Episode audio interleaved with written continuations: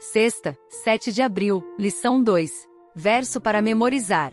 Olhei, e diante de mim estava uma nuvem branca, e assentado sobre a nuvem, alguém semelhante a um filho de homem.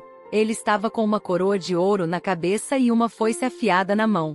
Então saiu do santuário um outro anjo, que bradou em alta voz àquele que estava assentado sobre a nuvem: tome a sua foice e faça a colheita, pois a safra da terra está madura, chegou a hora de colhê-la. Apocalipse quatorze, versículos quatorze e quinze. Estudo adicional.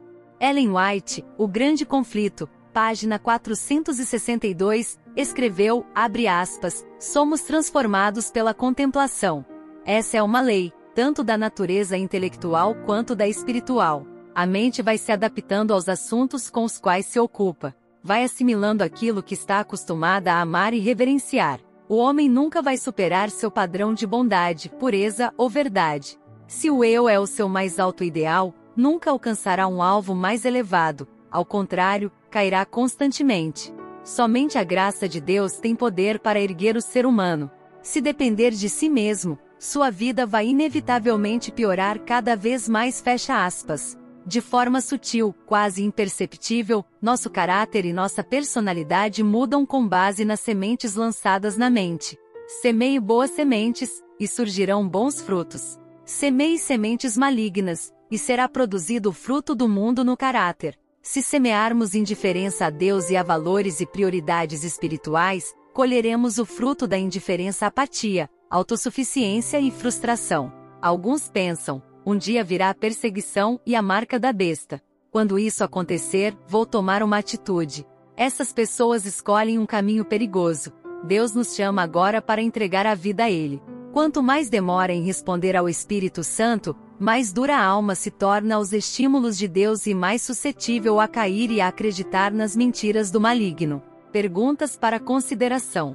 Considerando o princípio da colheita e o contexto de Apocalipse quatorze, versículos quatorze a vinte, qual é a relação entre ser salvo pela graça e crescer em graça? Descuta os elementos necessários para o crescimento das plantas e compare-os ao nosso crescimento espiritual. Quais são as semelhanças? Existe diferença entre a habilidade dada por Deus de escolher e a força de vontade? Entender essa diferença é importante para o cristão em crescimento.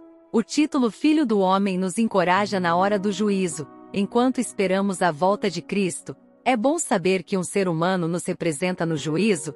Amados irmãos, tenho uma notícia maravilhosa para compartilhar. Na próxima semana, a Escola Sabatina estará abordando um tema de extrema importância para a nossa fé, o Evangelho Eterno.